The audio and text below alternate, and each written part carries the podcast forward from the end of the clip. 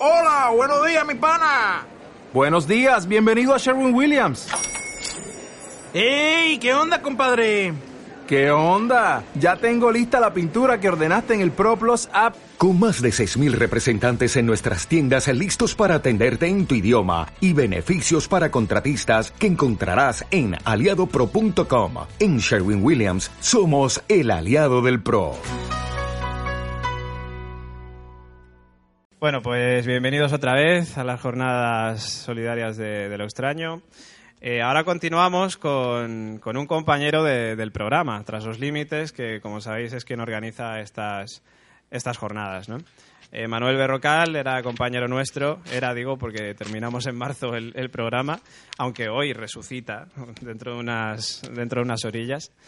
Eh, era compañero de la mesa de redacción junto a David Cuevas, Lourdes Gómez y, José Juan Montejo.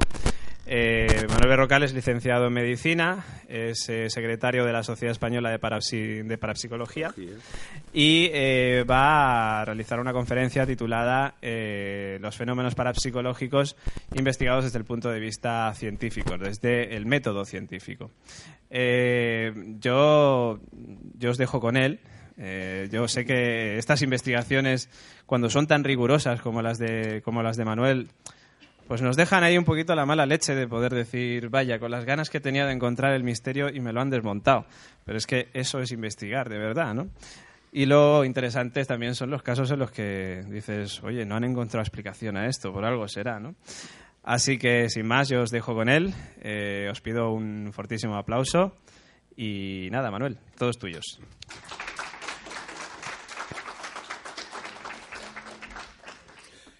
Bueno, buenas tardes. Gracias por estar aquí, como decía aquello. Más que nada porque es mala hora, yo no entiendo, después de comer. Yo sigo manteniendo, si queréis, lo de hacemos una relajación, os quedáis a gusto y luego al final os eh, digo eso de, bueno, mm, espero que os haya gustado la charla, si tenéis alguna pregunta. Pero vamos, se iba a notar mucho, ¿no? Al final sale, al final se lía. Pero bueno.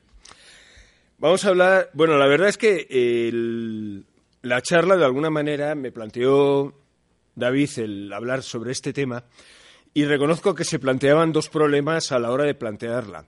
Por un lado era el hecho de, lo primero, claro, evidentemente, de qué hablaba, y lo segundo, por encima de todo, de qué era capaz de hablar sin que os durmierais.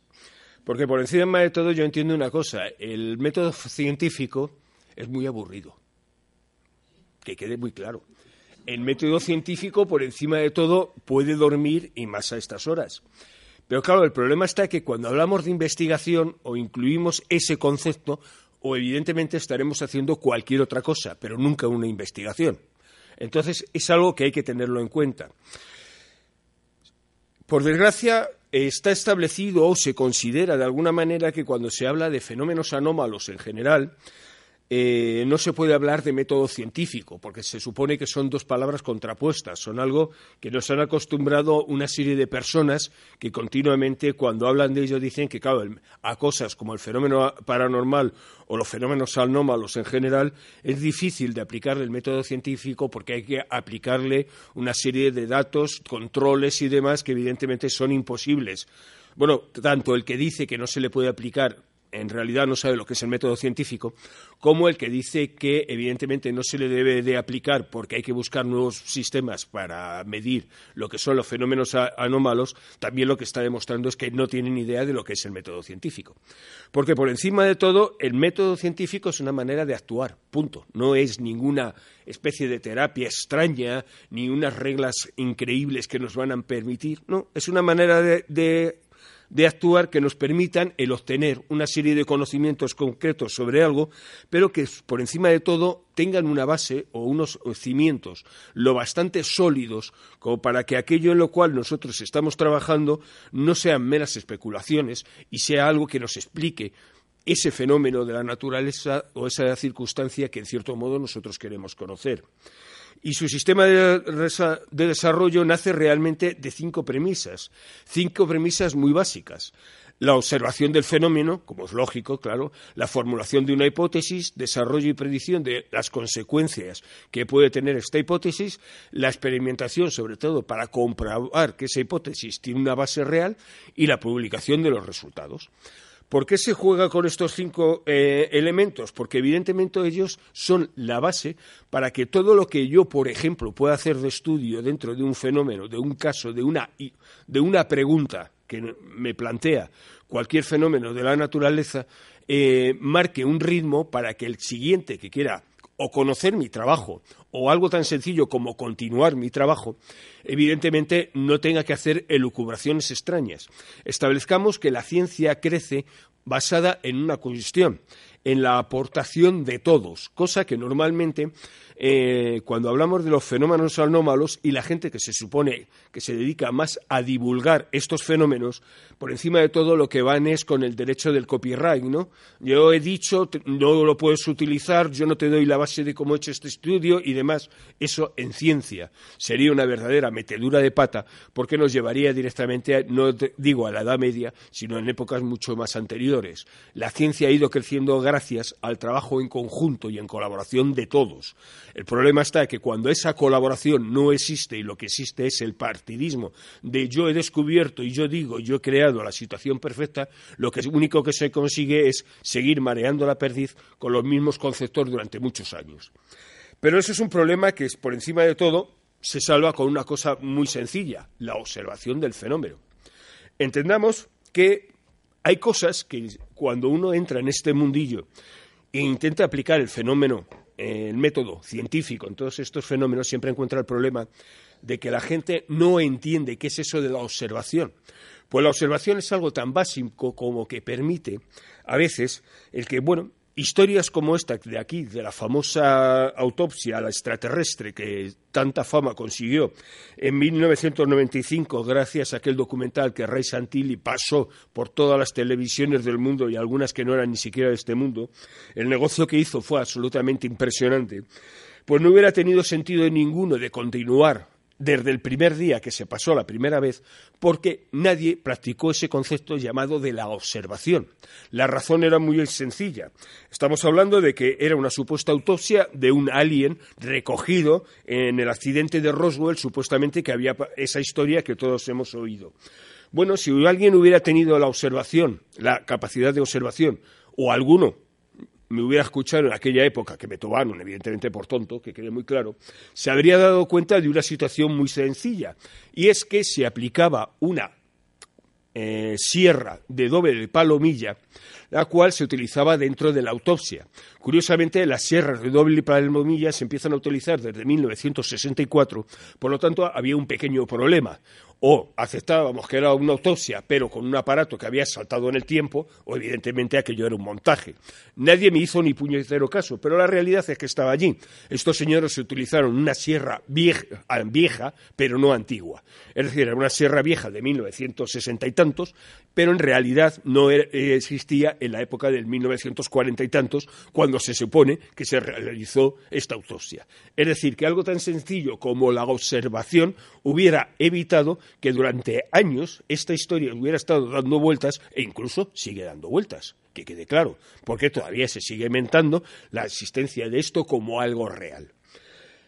Otra cosa que, por ejemplo, podría tener mucho sentido sería aquello que nos volvió locos durante una temporada a todos los que vivíamos en aquella época, que eran las cámaras Kirlian. Las cámaras Kirlian, sin duda alguna, por encima de todo, tenían una característica, que eran llamativas, pero vamos, hasta lo máximo. Aquellos fenómenos que salían, aquellas coronas tan bonitas y demás, eran absolutamente impresionantes. Muchos hemos pasado horas intentando haciendo aquellas fotos y muchos hemos recibido algunas descargas eléctricas bastante importantes. Hay que ser sincero. Pero bueno, cuando salía la descarga es que lo habías hecho mal, habías puesto la mano donde no debías. O sea que, en teoría, la cámara era absolutamente inocua y era verdad. Pero, claro, cuando eh, tanto el matrimonio, el matrimonio Semyon, eh, Davidovich eh, Kirlian, que son los que empiezan a realizar las primeras experiencias en 1939 con este elemento, que no era nada más que un campo eléctrico en el cual tú ponías el objeto en el medio y lo que se creaba era supuestamente la representación de la imagen de la descarga eléctrica que salía, o sea, de la descarga energética, dejémoslo ahí porque nunca se sabía qué energía era, que saltaba desde el objeto interior hasta el arco existente al exterior y eso impresionaba una eh, placa fotográfica, eso era el fundamento de la cara Barakirlia, pues sin duda alguna se hubiera aplicado esa cosa tan sencilla como en la observación, pues nos habríamos ahorrado muchísimas horas de pérdida de tiempo en esto. Porque, claro, había una cosa muy sencilla, que cuando tú realizabas esta prueba, eh, era algo tan sencillo como ver que si tú utilizabas el 20% en la humedad ambiente existente, te daba una imagen. Pero cuando lo subías al 40%, la imagen crecía. Y cuando llegabas al 80%, era impresionante.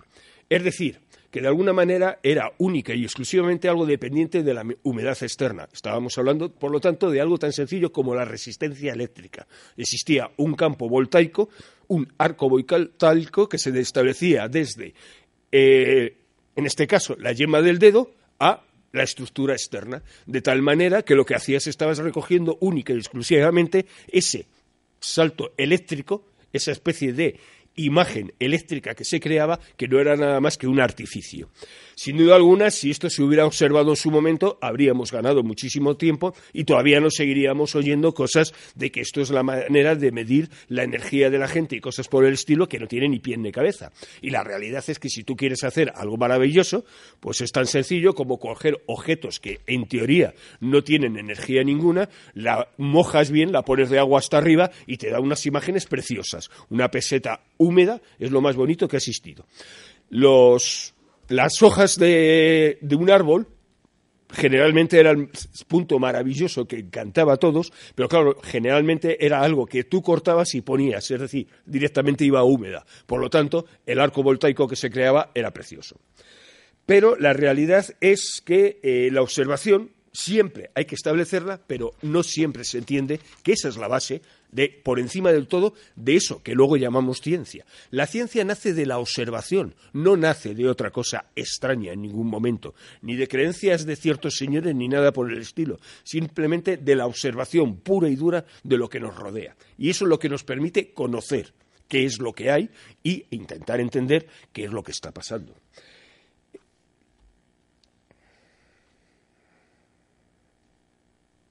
Así tenemos, sin duda alguna, que por muy extraña y estrambótica que podamos encontrar cualquier eh, idea o cualquier hipótesis que se establezca dentro de, eh, del estudio de la ciencia, todo tiene base. Seamos sinceros, a todos se le puede aplicar el método científico por la sencilla razón de que es observar el fenómeno y ver qué hay de real. Y la historia llega a ser tan sumamente curiosa como técnicas todas esas técnicas, tanto en psicología como en medicina, que hoy en día se habla de la medicina basada en la evidencia, es decir, la medicina basada en la realidad de los resultados que se aplican, no en otro concepto, lo cual también se aplica en la psicología, en el sentido de que todas esas nuevas técnicas que cada día van apareciendo pueden ser válidas o no única y exclusivamente aplicándose ese concepto de la observación. Y así tenemos, por ejemplo, cosas tan divertidas como esta señorita, llamada Sarah White, eh, psicóloga de profesión, no de otras actividades, ella es capaz de decir que es capaz de curar cualquier eh, situación de eh, directamente de impotencia, tanto masculina como femenina, por medio de, los striptease especiales que ella realiza. Bueno, pues no lo sé, pero habría que verlo, claro, evidentemente las técnicas hay que probarlas. La realidad es que es verdad o no. Bueno, hay que contrastar la premisa, nadie puede decir lo contrario. Nadie puede decir que eso no pueda tener una base real. No lo sabemos. Desconociendo la técnica no se puede decir nada. Por eso tenemos que hablar que el método científico realmente es la base y la referencia para que la ciencia sea algo básico y aplicado directamente. Y como un conjunto de pensamientos universales y necesarios y en función de esto se permitan obtener algunas cualidades importantes que van a ser la base para crear unas supuestas leyes universales que expliquen el mayor número de fenómenos de las cosas que aquellos que nos rodean. No vamos a entrar en otra historia. Así, eh, directamente, el método científico, por encima de todo, en lo que se basa es en esos cinco puntos y nada más. La observación, en función de la observación, sacar una hipótesis de ese funcionamiento, realizar un desarrollo, predicciones a partir de esa hipótesis que nosotros establecemos de lo que en teoría siempre debe de pasar, hacer una experimentación para comprobar que eso que nosotros hemos propuesto es real y se da, y sobre todo, lo que os digo, el facilitar el trabajo a los que vengan después para que la ciencia siga creciendo por encima de todo. Y, sin y siempre, y sin duda alguna, podremos aplicar el método científico a todo. O sea, que aquellos que dicen que el método científico no se puede aplicar a el fenómeno paranormal o el fenómeno anómalo, lo que están demostrando es que no saben lo que es el método científico, porque el método científico es pura observación y, por lo tanto, es aplicable a cualquier cosa. Lo cierto es que el método científico se corre continuamente en circunstancias en las que se considera que eh, es una estructuración tan cerrada en sí que no permite de ninguna manera más que su aplicación, esa aplicación básica que aquí veríamos, en elementos muy concretos que son aquellos que puedan ser medibles, es decir, aquellos que puedan pesarse o contarse, lo cual es una equivocación porque realmente tú lo puedes aplicar a cualquier cosa en el cual tú tengas que hacer un razonamiento dentro de científico que explique aquello que se está realizando. No hablamos en ningún momento de la existencia de elementos externos que no puedan entrar dentro de esa explicación que hace el método científico, porque el método científico, por encima de todo, se va a fundamentar en dos cosas, en la imaginación y en el pensamiento intuitivo. Es decir, si el científico no tiene imaginación, para, a partir de, una serie de elementos que ha recogido, sacar una posibilidad de una serie de evolución de conceptos, sin duda alguna, mejor que se dedique a otra cosa. Y si no tiene ese concepto de un pensamiento intuitivo, es decir, el hacer asociaciones de ideas que le permitan contraer o conocer conceptos asociados que le, que le lleven a entender qué está estudiando, mejor que se dedique a otra cosa. La realidad es que es la base completamente del método científico. El método no es mecanicista. Olvidémonos. El método, por encima de todo, no es un elemento única y exclusivamente de medir y pesar. Eso es una idea equivocada, que siempre se aplica y se dice cuando no se conoce el método científico. Porque el método científico está facilitando continuamente todo tipo de medidas cualitativas a lo largo de la historia. Por lo tanto, esas no son posibles de medir, son cualidades o características a reseñar y a presentar. Y, sin duda alguna, lo que está por encima de todo es que algunos elementos como la biología, la psicología, la economía, la antropología, la sociología, la historia directamente, son elementos que no entran dentro de esa idea mecanicista del método científico, pero el método científico se aplica a ellas. ¿Por qué? Porque nos permite una observación y una serie de deducciones a partir de ello que nos van a permitir, sin duda alguna, el sacar un sistema de funcionamiento de ese fenómeno que nosotros queremos estudiar. Siempre que tengamos esos conceptos claros de observación, análisis y experimentación aplicado a cualquier fenómeno que queramos estudiar, estaremos haciendo método científico y no estaremos haciendo cosas extrañas. Pero claro, el gran problema por encima de todo es que el método científico tiene una cuestión y es que nos tenemos que hacer una serie de preguntas para intentar, de alguna manera, contestarlas. Y el problema surge sobre todo cuando ese conjunto de normas que vamos a ir obteniendo sirven como patrones para satisfacer los conocimientos actuales, pero el tiempo nos va demostrando continuamente que esos conocimientos tienen que ser reciclados continuamente, porque al conocer nuevas cosas, ideas anteriores hay que cambiarlas.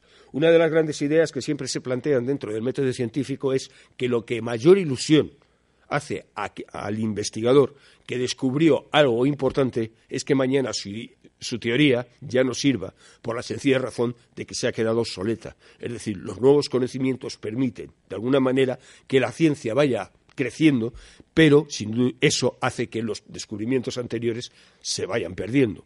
Y la, realidad es que ese sistema eh, que tanto se mete todo el mundo con ellos nos demuestra algo muy claro, y es que vivimos hoy en día como vivimos. O sea, nosotros estamos desde el momento en desde la silla en la que estáis sentados, en la cual se ha realizado un estudio para que su ergonomía sea lo mejor posible a todo lo que nos rodea, nace única y exclusivamente del método científico, no de la influencia ni de la comunicación extraña aparte de nadie o de cualquier entidad más o menos inteligente o extraña de, otro, de otra situación.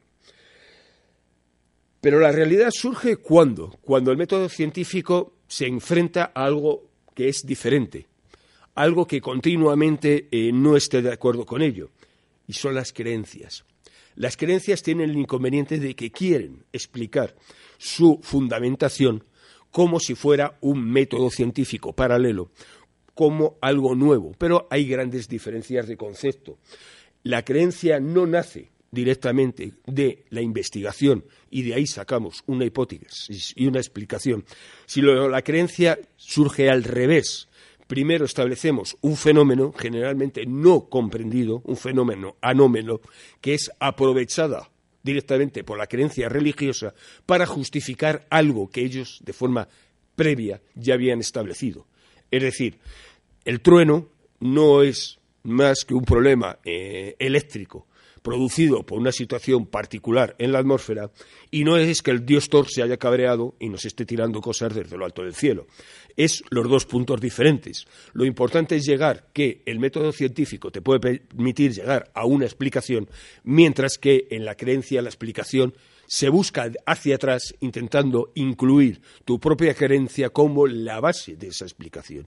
Y eso crea el gran enfrentamiento entre ciencia y religión, que la ciencia, sin duda alguna, cambia con el tiempo, se adapta con el tiempo, mientras que la religión no cambia porque parte directamente de la imposición de una serie de conceptos que sin duda alguna no son demostrables, solamente son adoptables desde la fe. Es decir, el aceptarlo o no aceptarlo. Mientras que en la ciencia el concepto es diferente. Las cosas se van readaptando y reajustando en función de los nuevos conocimientos.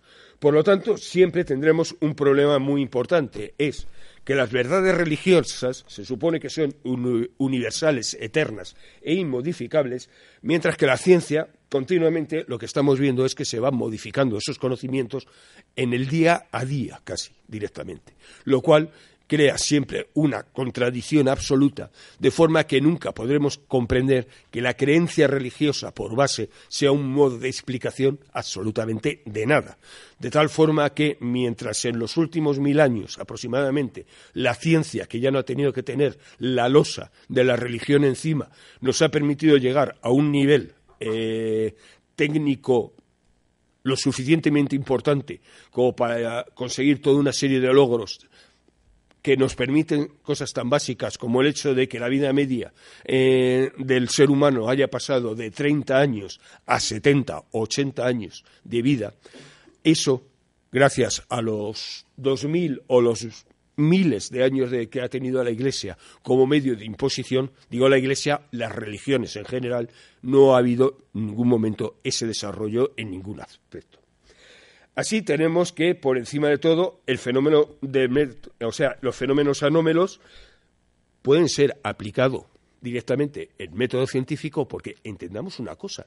Cuando hablamos de fenómenos anómalos o de fenómenos paranormales, estamos utilizando un concepto falso. Dentro de la naturaleza no hay nada paranormal. Todo es normal en la naturaleza. Lo que pasa es que a lo mejor de momento nosotros no lo sabemos explicar. Eso es otra cosa. Pero no existen fenómenos paranormales. Existen fenómenos que nosotros no conocemos.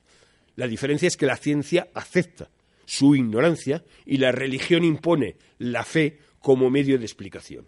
Por lo tanto, no queramos confundir lo que es la ciencia y la creencia, porque de base son dos conceptos diferentes que cada uno lo pida en función de lo que quiera. Yo personalmente me quedo con la ciencia porque evidentemente permite algo muy básico, el que con mi edad os pueda estar dando esta charla que en otras épocas, sin duda alguna, ya estaría bajo tierra.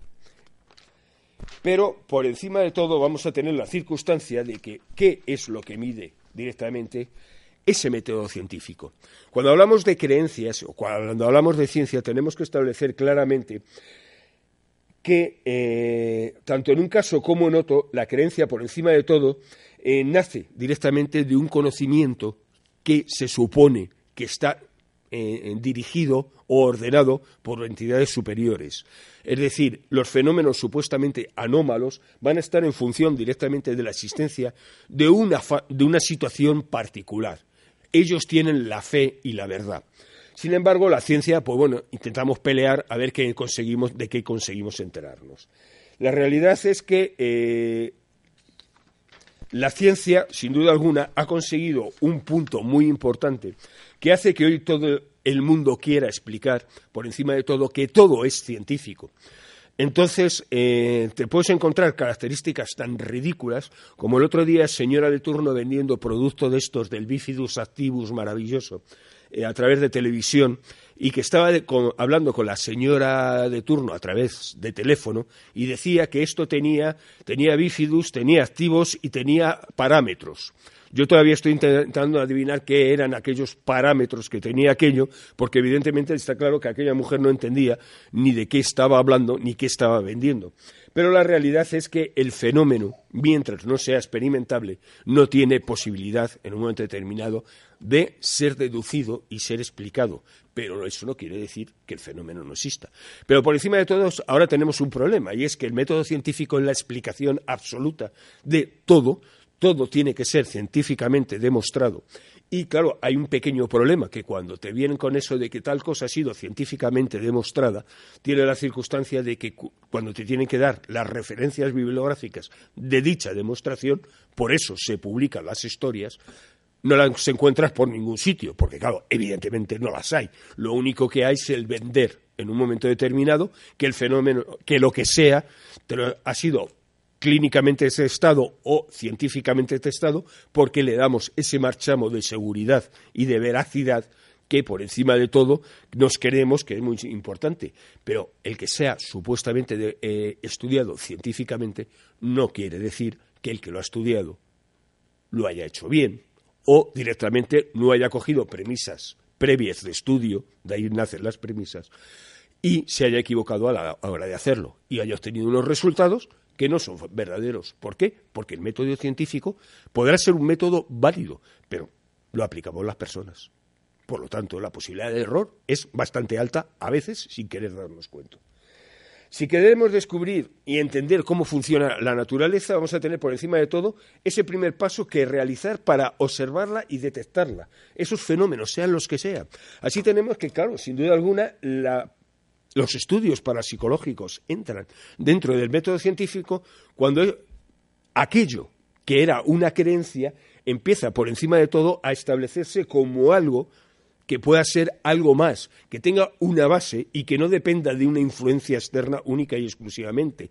Y así tendremos a locos como Rain, que en 1934 decide algo tan básico como determinar un elemento de estudio, aplicarle un proceso de observación y crear una hipótesis de análisis sobre la cual realizar esos estudios. Es decir, señor Rain mete el método científico en el estudio del fenómeno paranormal por encima de todo. Y desde ese momento el fenómeno paranormal deja de ser un fenómeno paranormal para convertirse en un fenómeno normal, un normal de estudio, que en un momento determinado las circunstancias han hecho durante muchos años que se siga estudiando y utilizando por eso creencias religiosas para justificar lo que ellos querían. Y con los años hemos tenido más creencias religiosas que quieren utilizar todos estos fenómenos para explicar sus premisas previas, en vez de intentar entender de qué va esto. Entendamos que cuando Freud empieza a hablar de su psicoanálisis, lo primero que empieza a establecer es directamente encontrarse es que todos los ocultistas de salón de la época empiezan a hablar de la gran importancia del psicoanálisis como la demostración de que los fenómenos ocultos eran una realidad demostrable, lo cual hizo que Freud, evidentemente, que estaba muy dado por el estudio de aquellos fenómenos, se cerrara en banda y todas sus luchas durante toda su vida es que no le confundieran con toda aquella colección de personajes, porque era la única manera de conseguir, de alguna manera, que se mantuviera la seriedad de su nueva técnica de análisis, el psicoanálisis, por encima de todas aquellas creencias más o menos ocultistas o de salón o lo como queramos llamarlas, que en aquel momento poblaban directamente eh, todo lo que era el centro de Europa. Por encima de todo, siempre tenemos esos prejuicios que siempre se dicen de que el método científico no se puede aplicar a fenómenos eh, anómalos porque son imprevisibles, incontrolables e inmanejables. Bueno, yo preguntaría, una erupción volcánica yo creía que era imprevisible, inmanejable e incontrolable y sin embargo se le aplica el método científico y se estudia dentro del método científico y se sacan conclusiones en función de una erupción volcánica en el sentido de cómo puede eh, aparecer o desaparecer, qué situaciones pueden facilitar esa situación especial y cosas por el estilo. Es decir, que eso no es una premisa para no aplicar el método científico. Es una premisa para demostrar que no sabes de qué va el método científico, que es diferente hay muchos temas, las supernovas, los tornados, los huracanes, todos ellos directamente están basados en el estudio de un único caso. No estamos basados en ningún momento en la existencia de muchos fenómenos y de repetición del fenómeno en sí. Nosotros no podemos hacer un tornado cuando nos apetece. Luego tenemos que estudiar el fenómeno según surge. Y eso sería aplicable a cualquier fenómeno anómalo si vamos con la idea del análisis y de la observación realmente sobre ese fenómeno anómalo y no vamos a querer demostrar nuestra creencia en aquello que tenemos delante, que eso es muy importante y que suele ser la base de muchos de estos supuestos casos que se estudian. Por otro lado, tenemos una historia concreta. Generalmente cuando eh, se hace un estudio en la persona, siempre dependemos de esa persona para hacer el análisis. Es decir, si nosotros dependemos de un, mm, de un testigo, entre comillas, alguien que nos cuenta lo que ha vivido, pues siempre tenemos que valorar hasta qué extremo ese testigo es válido. No podemos nunca tener por base que sus palabras son palabras de fe por la sencilla razón de que absolutamente cada uno vive la situación en función de cómo nos viene y cómo nos interesa. No vive nunca dos personas el mismo fenómeno de la misma manera. Y por muy importante y por mucho cargo que tenga esa persona, sea lo que sea, su, subjetividad a la hora de recibir la información es igual. La eterna historia de, no, el piloto es que tiene una preparación para ver bueno, el piloto tiene una preparación para pilotar, pero no tiene una preparación que evite que en un momento determinado su capacidad visual sea modificada o por un eh, deslumbramiento de una luz, o por un campo de nubes, o por... No podemos decir, porque es la misma historia que me podríais decir a mí, no, es que tú como médico eh, tienes, estás preparado para no cuando abres a una persona, no confundir nada de lo que hay dentro. Pues lo siento mucho, por desgracia muchas veces se confunden, porque todos estudiamos eh, sobre cadáveres y sobre libros, pero luego cada persona eh, no encuentra dos iguales.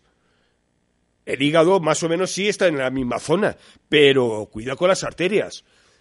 No hay dos arterias en el mismo sitio. Los uréteres, los uréteres son demenciales, se pasean por toda la espalda de un lado para otro. Cazarlos a veces es francamente importante. Es decir, que por mucha preparación que tú quieras, quieras tener, no quiere decir que la información que te vayas a recibir no esté de alguna manera, sea diferente a lo habitualmente que tú estás viendo, e incluso también hay que valorar el hecho de cosas tan sencillas como una modificación eh, la posición del uréter puede cambiar y dar una sombra que te confunda y creas que lo que hay al lado es una vena cuando en realidad lo, lo que estás viendo es un nervio. Son cosas que ocurren. Pero hay que entenderlo.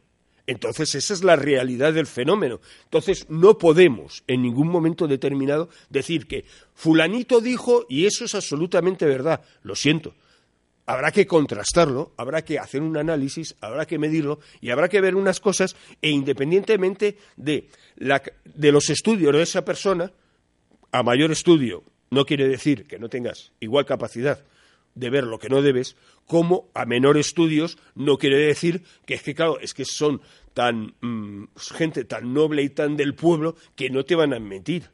Es que en ningún momento te van a mentir pero ellos te van a explicar en función de sus parámetros. Y si en un momento determinado el parámetro que ellos tienen dentro de su percepción es que todo aquello que flota en el aire es la Virgen, aunque vean directamente, pues no sé, 36 geos volando por encima de la iglesia, para ellos son la Virgen y, 30, y 35 ángeles.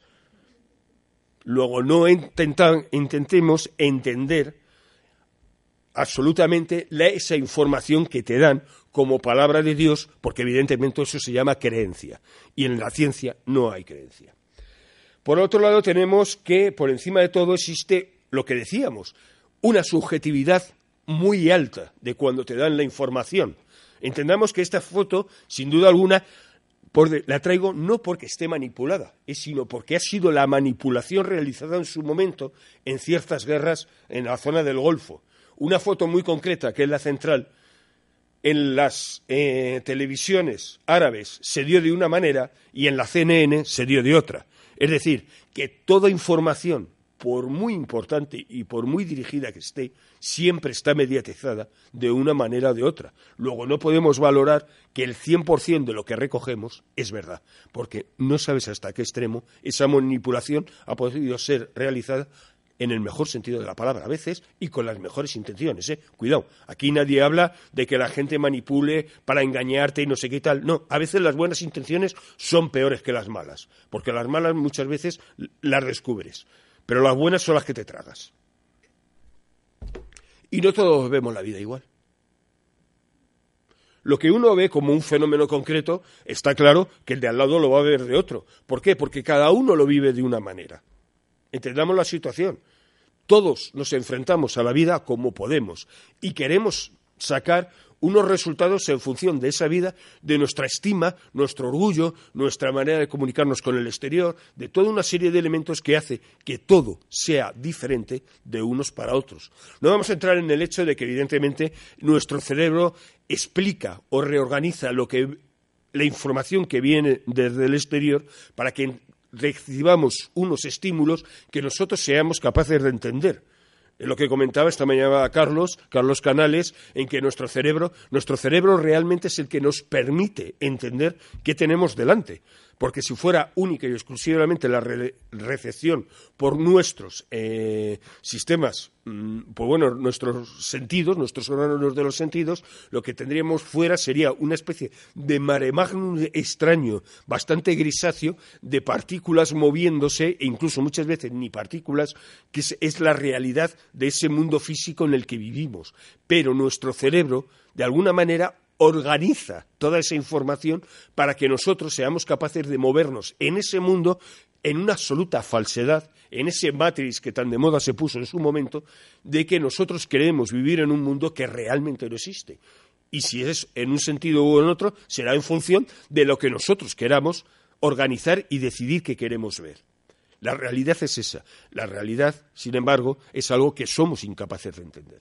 Pero el mundo depende de nuestra propia subjetividad y cuando en el método científico se habla de objetividad, lo que se busca es el mayor número de puntos comunes entre todos esos elementos subjetivos que puedan ser la base real o lo más real posible de ese fenómeno que nosotros estamos viendo y que no depende de esta manera de ver la vida por cada uno de nosotros. Luego tenemos que, sin duda alguna, muchos problemas con el fenómeno anómalo, por encima de todo, porque ¿cómo vamos a ver esos fenómenos anómalos que no tenemos puntos de referencia anteriores para observarlos y analizarlos? Ese es un gran problema. Cuando en un momento determinado queremos identificar las variables, los elementos que, se producen durante un supuesto fenómeno anómalo, un poltergeist, una psicofonía, la existencia de un ovni, cualquier objeto de este tipo, ¿qué puntos de referencia tenemos para poderlo explicar? Porque la ciencia se basa en eso. Yo observo un fenómeno nuevo y desde mis puntos de vista previos intento explicarlo. Ese es el problema, que a veces los puntos de vista previos no tenemos ninguno. Entonces la realidad ocurre es que eh, tenemos que buscar medios que de alguna manera superen esas supuestas percepciones que nosotros tenemos que van a depender directamente de las circunstancias de cada uno. ¿no? Y por encima de todo, joder, pues voy, fatal. y por encima de todo tenemos el problema de eh, que en un momento determinado toda esa información va a tener que ser aplicada en un momento determinado para entender qué es lo que se ocurre. No podemos establecer la diferencia entre el método científico y el método creacionista, en este caso, basado en los planteamientos de cada uno, porque hay una gran diferencia. No podemos establecer de que todo lo que se vive eh, tenemos que buscarle una, una explicación particular, porque no existen esas explicaciones particulares. No podemos llegar a intentar explicar un fenómeno directamente con otro fenómeno más raro todavía. No podemos explicar en un momento determinado la existencia de una fenomenología de poltergeist realizando psicofonías, porque no explicamos nada, simplemente enmarañamos más la existencia del fenómeno existente. Además, cuando tú haces un estudio de algo, tú tienes que controlar todas las variables que mides. Es decir, si yo voy a medir en un momento determinado un sonido que no sé de cuál es su procedencia, por lo menos tengo que saber qué banda acústica es la que recoge mi aparato. Eso preguntárselo a cualquier persona que se dedique a hacer psicofonías. La cara de póker que se le pone va a ser inmediata. No le preguntéis si directamente la, la cabeza, porque ahora ya vamos todos con el digital, pero en su momento eran todos directamente con aquellas bobinas maravillosas estrambóticas que se grababan y se decía eso, bueno, pero el cabezal de qué es, de cobre o de bronce. Mandé. Claro, la diferencia era muy sencilla. El bronce hace verdín y eso crea directamente lo que eran las antiguas eh, radios de galena, por lo tanto tú recogías ondas perdidas en el espacio procedentes de, diferentes eh, radios. Es decir, que tú lo que habías creado era una radio de galena, entonces era, era la más fácil del mundo grabar algo que estaba por ahí suelto y que procedía de cualquier onda de esta tierra. No necesitabas irte a sitios más extraños. Sin embargo, eso nunca se aceptaba. Es decir, estamos hablando de que, sin duda alguna, eh, no podemos, por encima de todo, sugerir que un fenómeno se fundamenta en una creencia, por una sencilla razón, porque con eso no aportamos nada. Si yo establezco que un fenómeno, sea el que sea, se fundamenta en que Dios ha ayudado, pues sin duda alguna lo único que estoy haciendo es demostrar que yo no sé qué es lo que ha podido pasar ahí. Es el fenómeno eterno y el fenómeno continuo. No, la causa son espíritus, la causa son entidades del más allá, la causa son... No, eso son creencias. En ningún momento estamos hablando de fenómenos reales. Pero el problema está en que, por encima de todo, siempre establecemos esos fenómenos de las creencias y las establecemos por encima de todo. Entendamos que hace dos días, en una librería de esas esotéricas de Madrid, que tanto nos gustan a todos, porque a veces encuentras algo que merece la pena, que esté sincero. Llegaba el de turno y preguntaba a la dependienta qué es lo que, si sabía algo de eso de las, de, la, de las cosas esas del batch. En principio ya era divertido. O sea, hablamos de las flores de Bach. El tema era directamente, la otra dijo eso de sí, sí, sí. dice, mire, oiga, es que yo tengo hipertensión y quería tomarme flores de Bach. Claro, la otra mujer, en el mejor sentido de la palabra, empieza a intentar explicarle que bueno, que no, que eso es una dilución, que no sé tal. A él le daba igual. Y le pregunta, pero bueno, ¿y usted qué tiene? No, no, hipertensión. ¿Y qué le ha dicho el médico? Ah, no sé, yo sé que tengo hipertensión. Mm, vale. Yo hace años, muchos años, empecé con lo de las flores de Bach, luego lo dejé por otras razones, nunca me llegaron a convencer, que quede muy claro. Pero claro, aparte de las flores, había toda una serie de medidas de tipo fisiológicas, higiénicas, que eran las bases realmente sobre las que tenía que actuar sobre el enfermo. Es decir, este señor llegaba y lo que estaba diciendo, oiga, me da la aspirina de esa nueva moderna que se vende, que dicen que llaman las flores de Bach, que yo me las voy a tomar y a ver, se me las soluciona. Y la copa o la cúpula que lo rodea de magia, todo ese elemento, es lo importante que todos vamos buscando en esa creencia. Claro, sin duda alguna todo esto buscamos luego que se explique y que se fundamente con ese método científico. Y se dicen cosas de esas de que no, es que la ciencia no lo investiga. No, perdona, es que la ciencia no investiga nada, lo investigan las personas. Las personas son las que investigan estos fenómenos, son las que sacan unos datos y los que pueden sacar justificaciones explicaciones. Pero en ningún momento la ciencia saca nada, porque la ciencia es un, conjunto de conceptos, no es un, eh, quien hace el, estudio. La ciencia nace de las personas y los que estudiamos o queremos estudiar la ciencia siempre hemos tenido muy claro que existe una gran diferencia entre la ciencia y la religión. Entre otras razones, por lo que decía este hombre es la demostración continua de dónde vamos con la ciencia y dónde vamos con la religión. Con la ciencia siempre iremos a sitios de, desarrollarnos y demás, mientras que por la religión, evidentemente, a lo que iremos es al mundo en el, que estamos cada vez más. Hay muchos conceptos que son necesarios salvar por encima de todo. Como veréis, voy más demasiado deprisa de la cuenta, pero bueno, el tiempo me lo he comido, que quede más claro. Entonces, el tema está que por encima de todo hay fenómenos que son absolutamente anormales. Cualquier fenómeno paranormal, su estudio depende de la observación y de la aceptación de los cambios. La religión, volvemos a decir que no tiene nada que ver con eso.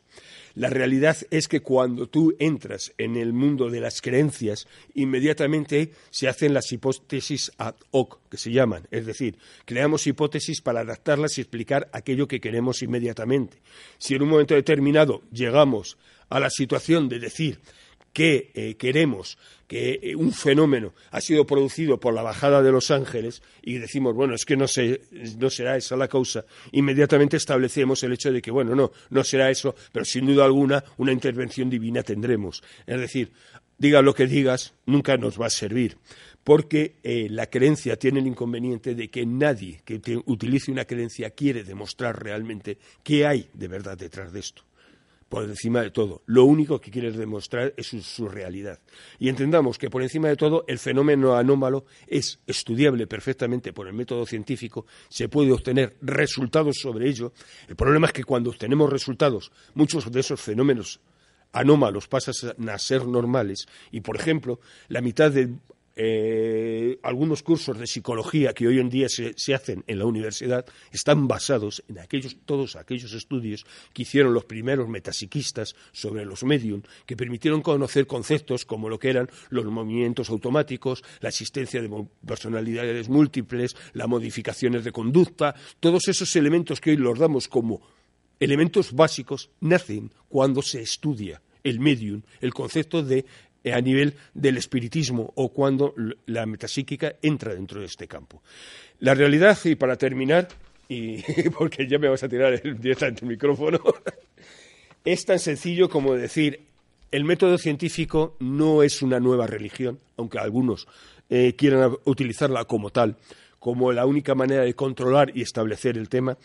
Y por encima de todo, el método científico es aplicable a todo misterio, sea el que sea simplemente queremos, tenemos que querer aplicarlo, observar la realidad de ese misterio, sacar las conclusiones en función de lo que observemos y dejar, como se dice normalmente, nuestras creencias en la puerta del laboratorio.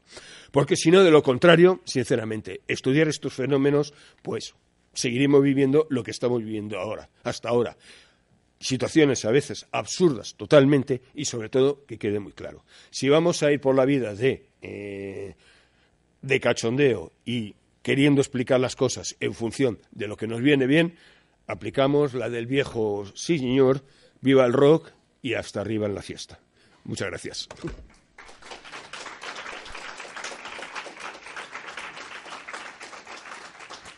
Muchas gracias a ti también, Manuel. Que coste que Christopher Lee es, esto lo saco porque tiene un grupo de rock ahora a los 92 años. Bueno, si hay alguien que quiera realizarle alguna pregunta a Manuel, que hable ahora o que haya para siempre. Pero todos a la vez no, ¿eh? Por favor, de uno en uno. Ah, pues iba a ver. no, yo quería preguntarle a Manuel que cómo se puede aplicar el método científico cuando quizá la primera parte de la observación muchas veces elusiva y, o casi imposible de encontrar. Tú piénsate que, el, o sea, cuando hablamos del método científico parece que es que hay unas normas y unas reglas. No existe ni una sola regla que establezca el método científico.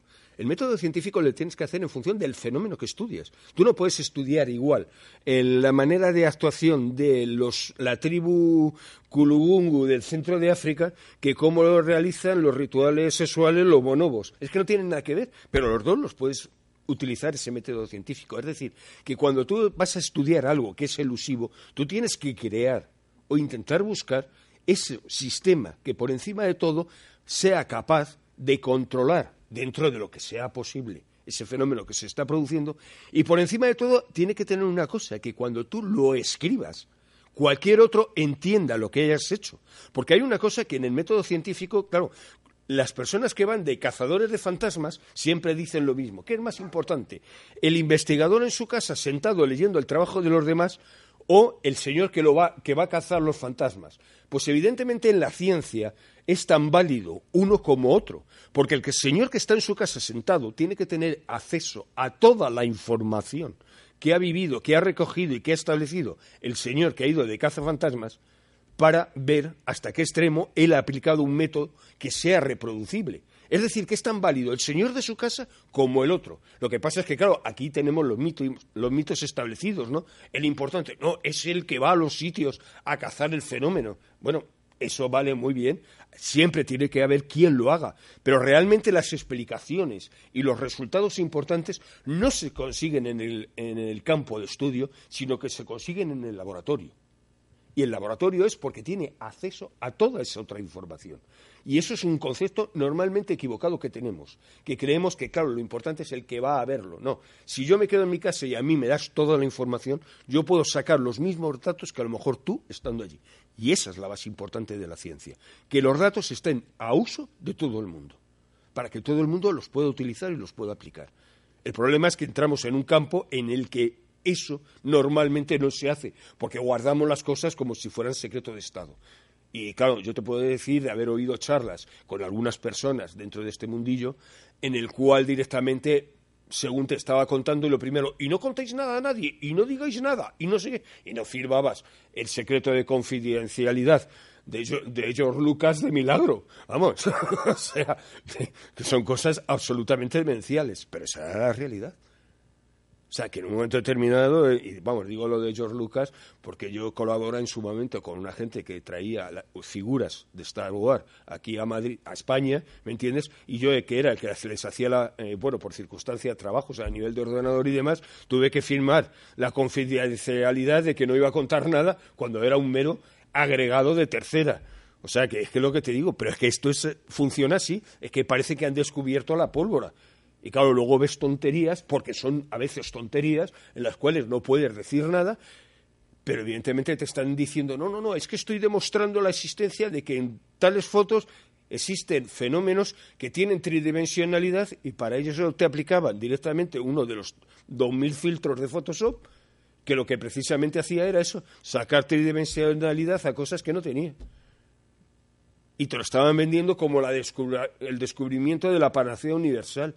Y decías, bueno, yo me voy a mi casa porque evidentemente hago el ridículo si digo algo. O sea que lo importante es eso. ¿Cómo lo haces? Búscate la vida. lo siento, no hay panaceas para esta situación. Bueno, pero en ese punto habría que, confiar en que en esos datos que nos llegan pues, son confiables. ¿Qué diferencia eso del mero testimonio? ¿Y qué hacemos con la reproducibilidad de esas cosas? Todos esos datos son, o sea, la base de estudio. ¿Me entiendes? Lo que pasa es que, claro, que tú siempre tienes que establecer que esos datos, lo primero hay que comprobarlos y contrastarlos lo más posible, que quede claro. Y lo segundo, por encima de todo, tienes que tener la aceptación de eso como una realidad. Pero claro, la realidad surge, el problema surge cuando entre esos datos empiezas a meter conceptos que no son fácilmente contrastables.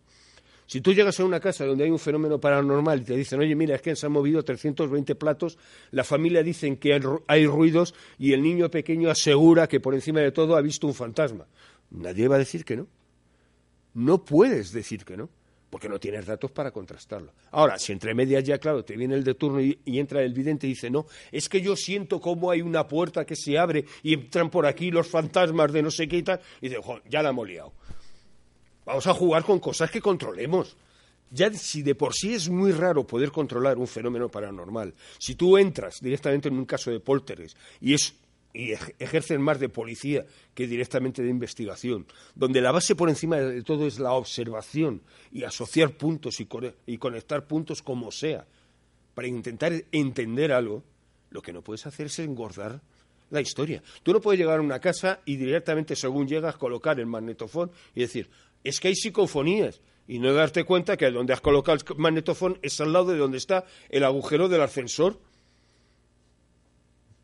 Primero estudia el edificio, entérate, pues claro, si tú dejas eso al lado del ascensor, hay ruidos. Por base, simplemente el ruido del ascensor, de subir y bajar, eso te lo va a coger el magnetofón.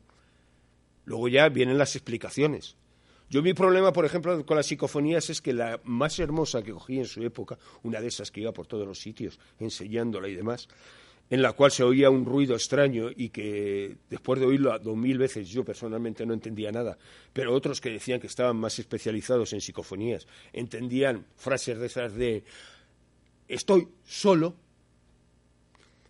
El problema fue el día que tuve acceso a la mesa de mezclas de radio, entonces Radio 5 por razones, yo acabé haciendo un programa sobre otro tema diferente a esto, eh, en particular un, programa dedicado a, personajes de cómic y tebeos y demás, y acabé con un amigo. Y resulta que el técnico era un flipado de estos temas absolutos, de eso de que le dices directamente, pues tráetela para acá que la vamos a limpiar. Qué desgracia me la limpió. ¿Sabéis lo que decía la, la famosa psicofonía? Aquí, ra, nacional, había cogido la onda de Radio Nacional, lo que pasa es que, claro, como lo había cogido de cualquier manera, se oía un ruido extraño y las orejas de alguno, por no decir los oídos, eran capaces de sacar explicaciones de todo tipo. Yo, que quede claro, nunca entendí nada en la etapa eh, psicofónica. En la otra sí, lo entendía la primera. Pero la realidad era esa. Entonces, muchas veces el problema es eso, que si tú no sabes lo que estás recogiendo, ¿cómo puedes utilizar ese elemento para explicar otro fenómeno que no entiendes? ¿Cómo vas a utilizar en un momento determinado una foto y decir, no, es que aquí se ve una entidad nebulosa? Empieza mirando la cámara a ver si es que la tienes mal. No, primero encontramos la explicación que queremos, es decir, aquí había un fantasma, y luego, cuando ya tenemos la explicación, la imponemos. Es decir, primero tenemos la conclusión y luego buscamos el objeto causa de esa conclusión. Eso se llama creencia, no se llama ciencia. Y entonces no confundamos cuando queramos hacer creencias con hacer ciencia. Entendamos, las creencias son válidas, todas son válidas, que quede muy claro, pero no queramos justificarlo como una demostración de más que única y exclusivamente eso, que es tu propia creencia. Si vives en ella, te sirve y te funciona, me alegro un montón, pero es igual de válida que la creencia del de Sí, y efectivamente, Manuel, pero estás hablando de creencias, no de ciencia. El tema está en que eh, muchos, eh, bueno, cuando se, tú has estado realizando investigaciones, tú sabes que lo que intentas es eliminar variables para que, bueno, pues eso, o sea, no vas a intentar justificar un fenómeno de poltergeist en una casa con una psicofonía, porque ya la has cagado directamente. o sea, estás, em, si tenías cinco variables para investigar, de repente le estás sumando 25 más. 25 más, ¿no? Porque, claro, otra cosa ya es las, todo lo, lo cuestionable que pueda ser una psicofonía. Pero el problema está en que cuando, en términos generales, tú te estás, eh, estás intentando investigar los fenómenos anómalos intentando aplicar un método científico de observación, te encuentras cuando te dicen, no, es que si no lo puedes reproducir cuando tú quieras en un laboratorio, es que no puedes aplicar el método científico. Mm, entonces, cuando una supernova es un método científico, como no puede reproducirla en un laboratorio, no se puede estudiar. Vamos a ver, entendamos. sabes a qué me estoy refiriendo y es ese el, es el razonamiento de la persona que lo que quiere es instaurar, de alguna manera, una nueva creencia, que es la ciencia. Exactamente. Entendamos. Hay una cosa Desde que es el positivismo. ¿Eh? Desde el positivismo. Desde el positivismo. Entonces, entendamos que la ciencia tiene un inconveniente y siempre se ha dicho claramente la broma, y que de cierto modo, por desgracia, es verdad. La ciencia también adelanta gracias a que la gente se muere. O sea, aquellos que dan una teoría que la establecen como la base de la máxima explicación, el día que se muere, permite que el que viene detrás y da otra nueva teoría que explica más, la pueda, desde ese momento se pueda eh, utilizar. La universidad generalmente, por desgracia, funciona mucho así. O sea, los adelantos de la ciencia entran en la universidad gracias a que los catedráticos van cayendo. Pero eso es un tema equivocado, sin duda alguna. Entendamos que cuando tú tienes una cierta edad ya te es difícil el aceptar nuevas ideas que a lo mejor ponen en duda tus propios planteamientos. Pero es que la base de la ciencia es eso, es que tus planteamientos, por muy importantes y muy fundados que los tengas, siempre tienen que estar en duda.